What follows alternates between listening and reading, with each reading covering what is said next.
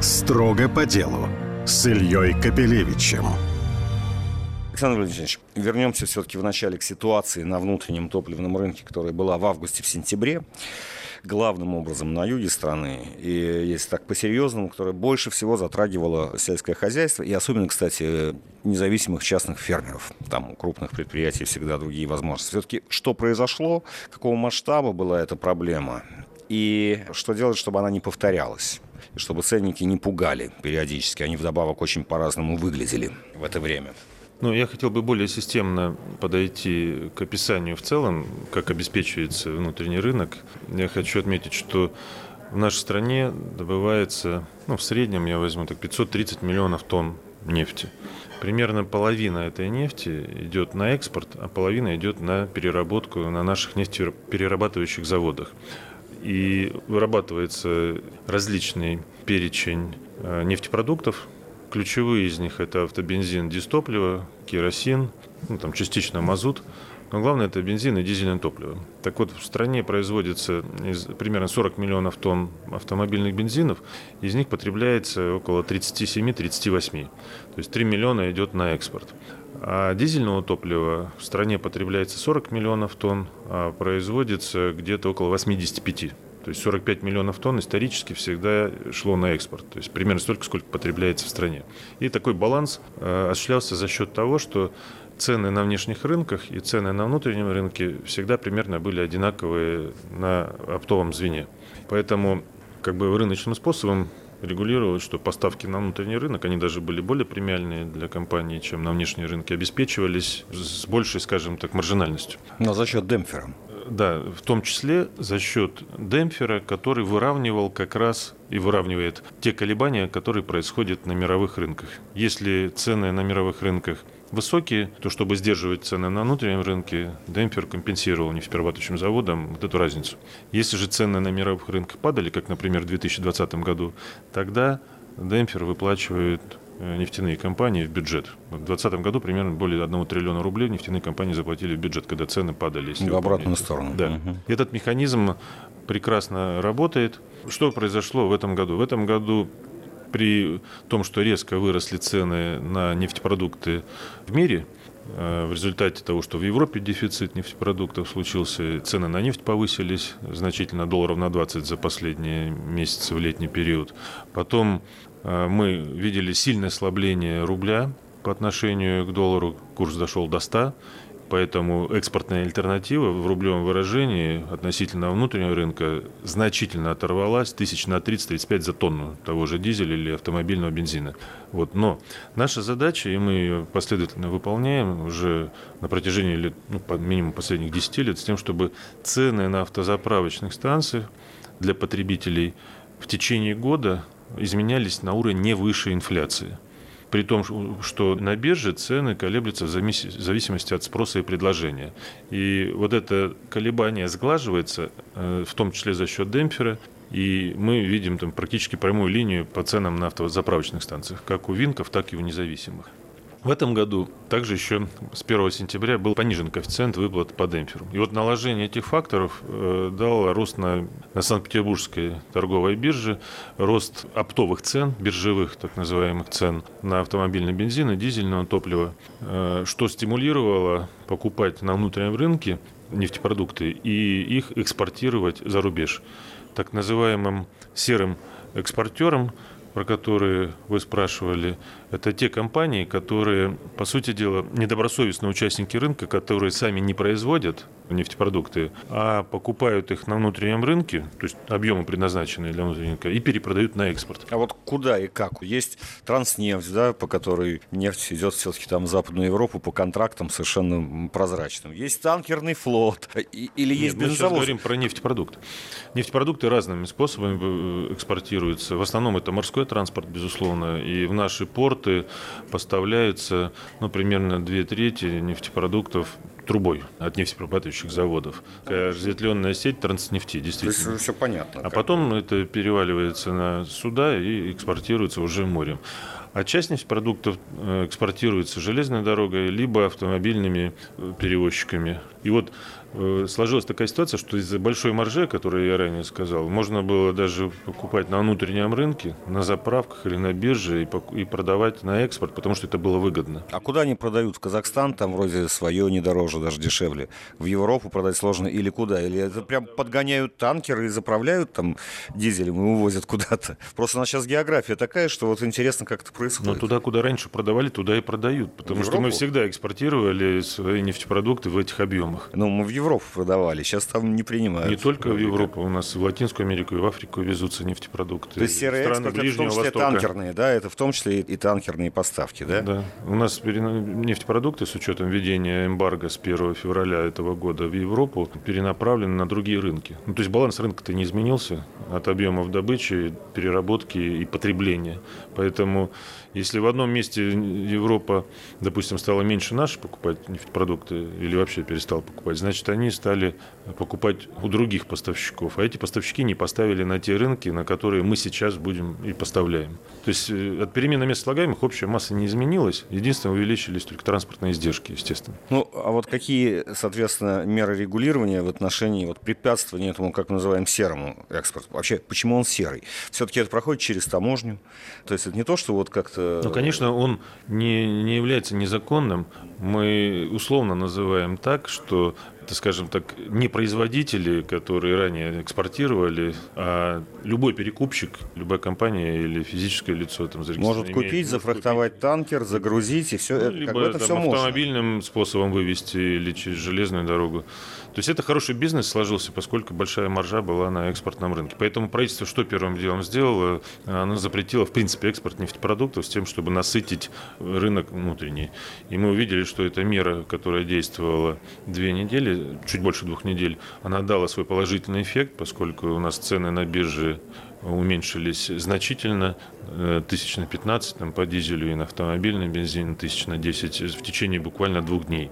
Сейчас там частично восстановились эти дифференциалы, но это нормально, потому что падение было слишком большое. Поэтому э, сейчас э, на бирже стабильная ситуация. Но мы не должны были допустить затоварень заводов. Как я уже в самом начале говорил, что мы производим больше, чем потребляем внутри страны. Складировать некуда, лишние объемы нефтепродуктов. Поэтому правительство приняло решение частично отменить запрет на экспорт под тем объемом, которые поставлялись в порты э, трубопроводным транспортом. Это две трети примерно экспорта дизельного топлива. Но самое главное, вот, возвращаясь к вопросу о экономических стимулах запрета на экспорт так называемых перекупщиков, правительство ввело экспортную пошлину в размере 50 тысяч рублей за тонну для всех видов нефтепродуктов. И это касается только перекупщиков, которые э, самостоятельно не производят нефтепродукты, а покупают на рынке. Таким образом, эта экспортная пошлина, она по своему размеру приближается к биржевой цене. Значительно превышает маржинальность экспортных рынков. И если купить на биржевой цене сегодня, заплатить пошлину и повести на экспорт, то э, как бы ты будешь в убытке. Поэтому это экономическая мера, не стимулирует покупать, а стимулирует оставлять только на внутреннем рынке эти объемы. Но для, э, скажем так, крупных нефтеперерабатывающих заводов, которые всегда исторически поставляли на внешние рынки, в том числе формируя бюджет российский, сделаны исключения, то есть для экспортеров, которые являются производителями, и это касается заводов с установленным требованием мощностью переработки более 1 миллиона тонн.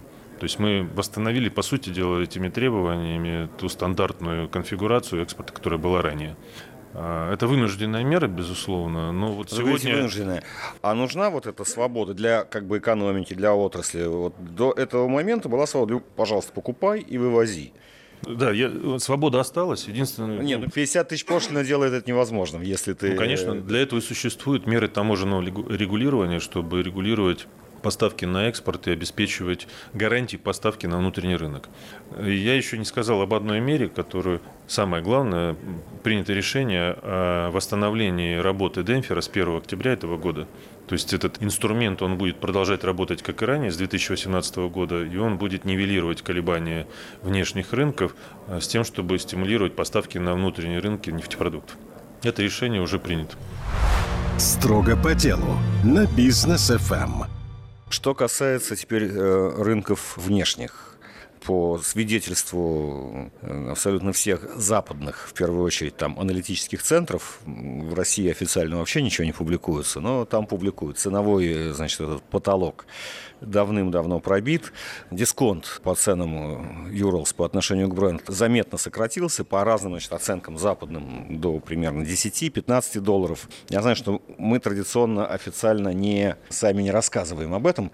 Э, я читал в том числе и такие статьи в Блумберге, где значит, аналитики предлагают, давайте отменим ценовой потолок.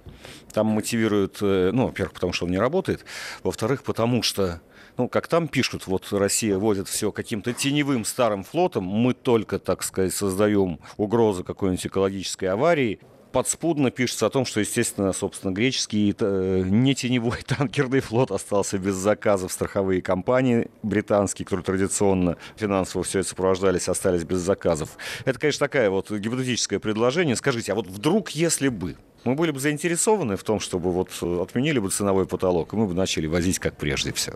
Или уже не нужно? То, что вы рассказываете, я тоже читал.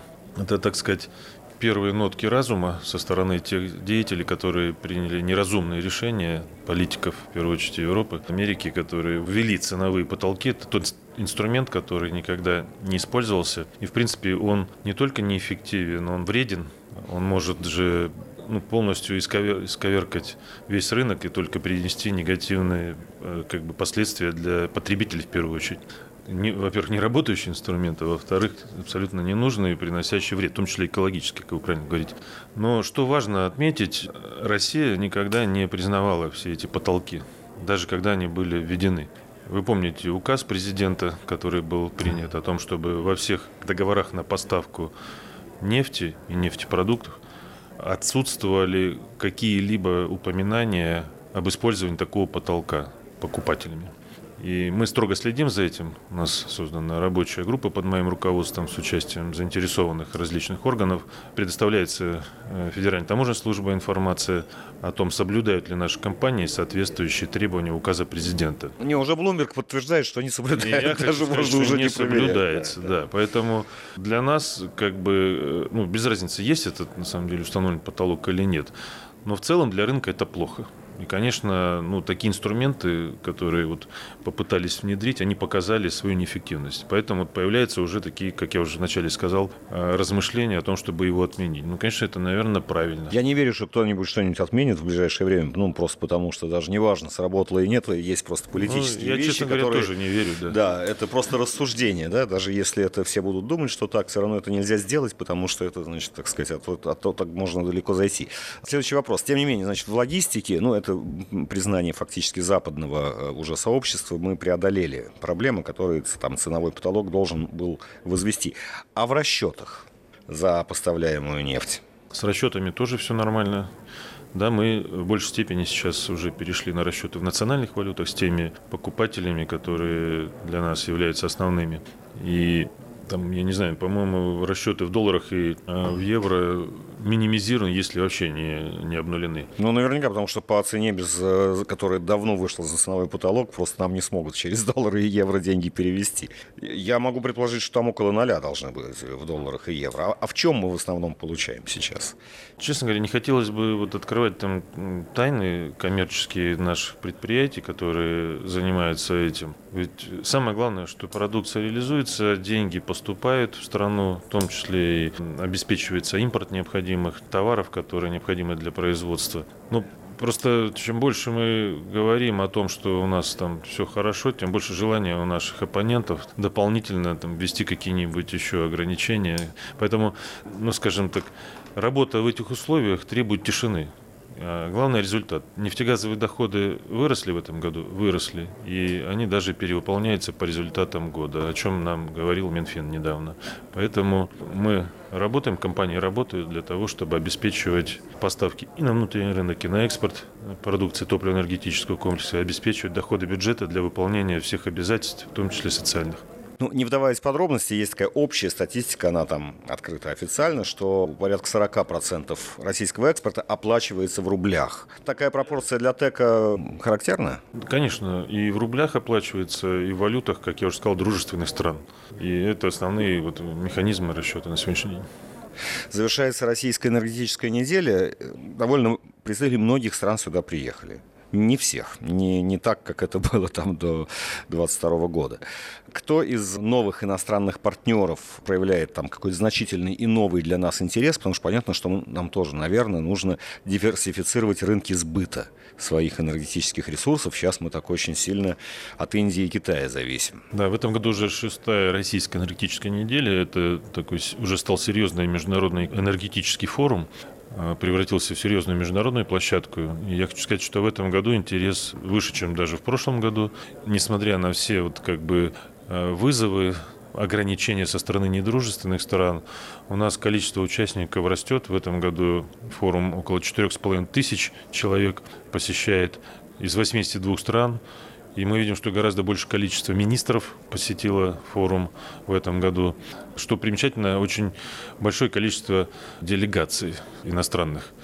То есть приезжает не один министр, а со своими коллегами, а, которые участвуют в различных переговорах, сессиях. Очень интенсивно этот идет процесс, и мы видим, что очень большой интерес к России, очень большой интерес э, к нашему энергетическому комплексу.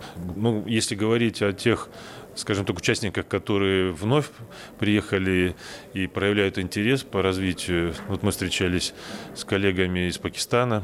Министр энергетики приехал с тем, чтобы мы обсудили вопросы сотрудничества по поставкам нефти, нефтепродуктов, по, по развитию трубопроводной инфраструктуры, поставок сжиженного природного газа в Пакистан. Там большой э, растущий рынок. Мы встречались э, с вице-президентом э, Венесуэлы, госпожой Родригес. И это тоже у нас такая большая делегация прибыла. Есть очень много стран из Латинской Америки, из Африки. Ну, естественно, наши партнеры Китай, Индия, Вьетнам традиционные, которые тоже участвуют. Вот, поэтому я считаю, что форум идет вперед, он привлекает все больше количество Э, участников, больше количество договоренностей достигается. Очень много наших компаний, естественно, первых лиц, которые вели здесь переговоры э, с многими нашими участниками и партнерами зарубежными. Поэтому я считаю, что действительно те цели, которые ставились, когда организовывали эту российскую энергетическую неделю, они достигаются. Строго по делу на бизнес FM. Как вы думаете, тот дисконт уменьшающийся, который сейчас есть на российскую нефть, а, в следующем году он будет сокращаться? Если будет сокращаться, то благодаря чему? Ну, я подразумеваю, что если у нас будет больше а, разных стран, в которые мы отладим механизмы, то есть и логистику, и расчеты, то, о чем вы не хотите говорить вслух по понятным причинам, но что, тем не менее, является действительно сложным. С Индией и Китаем это все решено. Но поэтому дисконт, потому что не со всеми странами это получается. Вот я так обтекаемо, абстрактно, но в итоге дозадал, да. Ну, Все понятно. Ну, понятно, что когда на рынке есть неопределенность, особенно это было в в начале этого года, когда эмбарго ввели жестко на поставки нефти и нефтепродуктов в Европу, а дисконт вырос тогда до 35 и доходил до 38 долларов за тонну. Это очень ну, большой дисконт из-за того, что было много неопределенности и страха перед тем покупателей российскую нефть, там, нефтепродукты.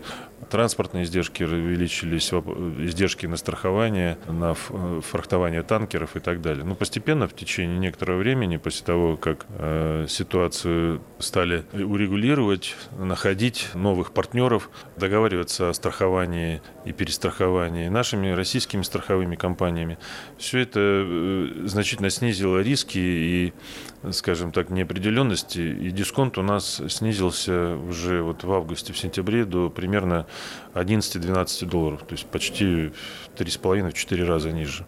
Я думаю, что и дальше возможно снижение, безусловно, но в этот дисконт входит в том числе и стоимость фрахта, естественно, поэтому мы здесь ограничены себестоимостью там, перевозок, поскольку перевозки все равно увеличились по сравнению с Европой, и стоимость фрахта где-то в 3-4 раза дороже. Поэтому есть как бы потенциал по снижению дисконта, но он не предельный, он все равно будет. Раньше на Юрлс по отношению к бренду дисконт колебался от, от, от 1 до 4 долларов. Сегодня ну, вот это с учетом транспортных издержек, ну, это может быть 6-7 долларов э, дисконт по отношению к бренду при поставках в Азиатско-Тихоокеанский регион. Поэтому здесь потенциал остался небольшой для снижения дисконта, долларов 5 максимум. Ну, скажем так, как круг покупателей, как вы думаете, он расширится страновой? Вы знаете, он и так на сегодняшний день широкий, у нас нет проблем со сбытом нашей продукции. Есть, э, скажем так, конкуренция за покупку. И поэтому, конечно, кто будет давать там, наиболее выгодные условия, тому и будут поставлять наши компании уже там 2-3 года на мировых рынках заметно и стало, так сказать, практически нормой очень такое э, партнерство России и Саудовской Аравии в тех добровольных ограничениях, которые принимаются для поддержания уровня цен. Но 2-3 года назад э, дискуссия шла вокруг того, что если там цены растут, то на рынок очень быстро выходила американская сланцевая нефть, а вот сейчас об этом ничего не слышно. Что изменилось? Ну, изменилось то, что сланцевая отрасль переживает непростые времена в Соединенных Штатах Америки, особенно после пандемии. Когда рынок рухнул во время пандемии, э, очень сильно пострадали сланцевики, поскольку они были закредитованы, и вот на сегодняшний день, конечно, они не, никак еще не оправились от ну, того стресса, который получила сланцевая отрасль. И мы что видим, что банки неохотно финансируют проекты в сланцевой отрасли, раз. Второе, все боятся, что опять же будет такое же обрушение, накопление убытков, если вдруг там какие-то события будут происходить. То есть она очень чувствительная, сланцевая отрасль, к любым колебаниям цен, и поскольку там очень короткий цикл, скважина, там, которая пробурена при добыче сланцевого газа там, или сланцевой нефти, она живет всего там, 3-4 года. Там основной объем добычи первый, второй год, потом идет резкое снижение. Поэтому, конечно, для сланцевой отрасли это такие очень серьезные изменения, которые произошли. Поэтому мы, мы действительно видим, что туда нет инвестиций, в тех объемах, которые раньше шли, для того, чтобы постоянно обеспечивать увеличивающееся бурение и количество этих скважин. Поэтому она на сегодняшний день стагнирует примерно на одном и том же уровне. Вот. Ну, будем смотреть, что будет дальше развиваться. Ну, то есть, как вы думаете, это надолго или это навсегда? Есть разные оценки на этот счет. Мы обсуждаем это в рамках, в том числе, ОПЕК+, поскольку мы, безусловно, вынуждены и должны оценивать э, ситуацию в других странах, которые обеспечивают добычу и поставки на рынке. Поэтому однозначного мнения нет, но надо смотреть, мониторить. Но если говорить фундаментально, то тот уровень роста производства, который мы наблюдали в течение последних там, 10-15 лет, вышел на полку. Поэтому здесь возможно развитие в двух направлениях. Там, или она оправится и будет расти, но уже не такими же темпами, как раньше. А, либо, в принципе, мы увидим снижение добычи сланцевой отрасли. Посмотрим. Ну и в заключении у нас, так сказать, сейчас понятно, что масса новых проблем, но не забыта ли одна старая, а все-таки и у нас, у углеводородной страны, богатой углеводородами, все равно была программа развития альтернативной энергетики. И мы так, в общем-то, радовались, когда где-то у нас появлялись те или иные объекты, те или иные технологии. Сейчас как будто бы не до этого, или это не совсем так? Это не совсем так, поскольку у нас продолжает реализовываться программа поддержки строительства мощностей, основанных на Э, солнечной и ветровой энергии. Ежегодно вводится э, ну, как бы большое количество генерирующих мощностей. На сегодняшний день мы, мы уже ввели около 6 тысяч мегаватт э, солнца и ветра.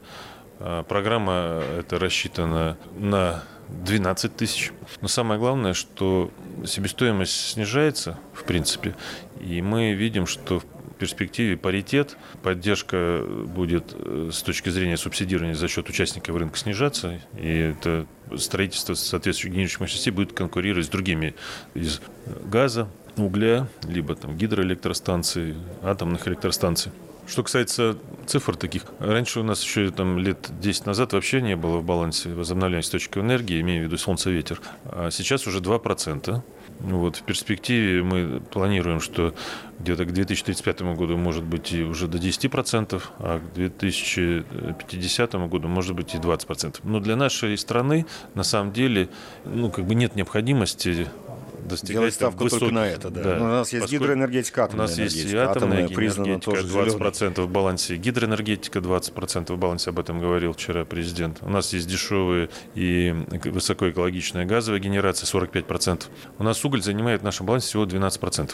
Если сравнить с другими странами, то, например, в той же Германии это 25%, в Соединенных Штатах Америки тоже в районе 25-30%. То есть у нас достаточно высоко экологичный так баланс и диверсифицированность, что самое главное. у нас всего понемногу в примерно в одинаковых объемах. Да, у нас будет чуть-чуть расти еще, как я уже сказал, доля возобновляемых, замещая в том числе угольную генерацию в большей степени.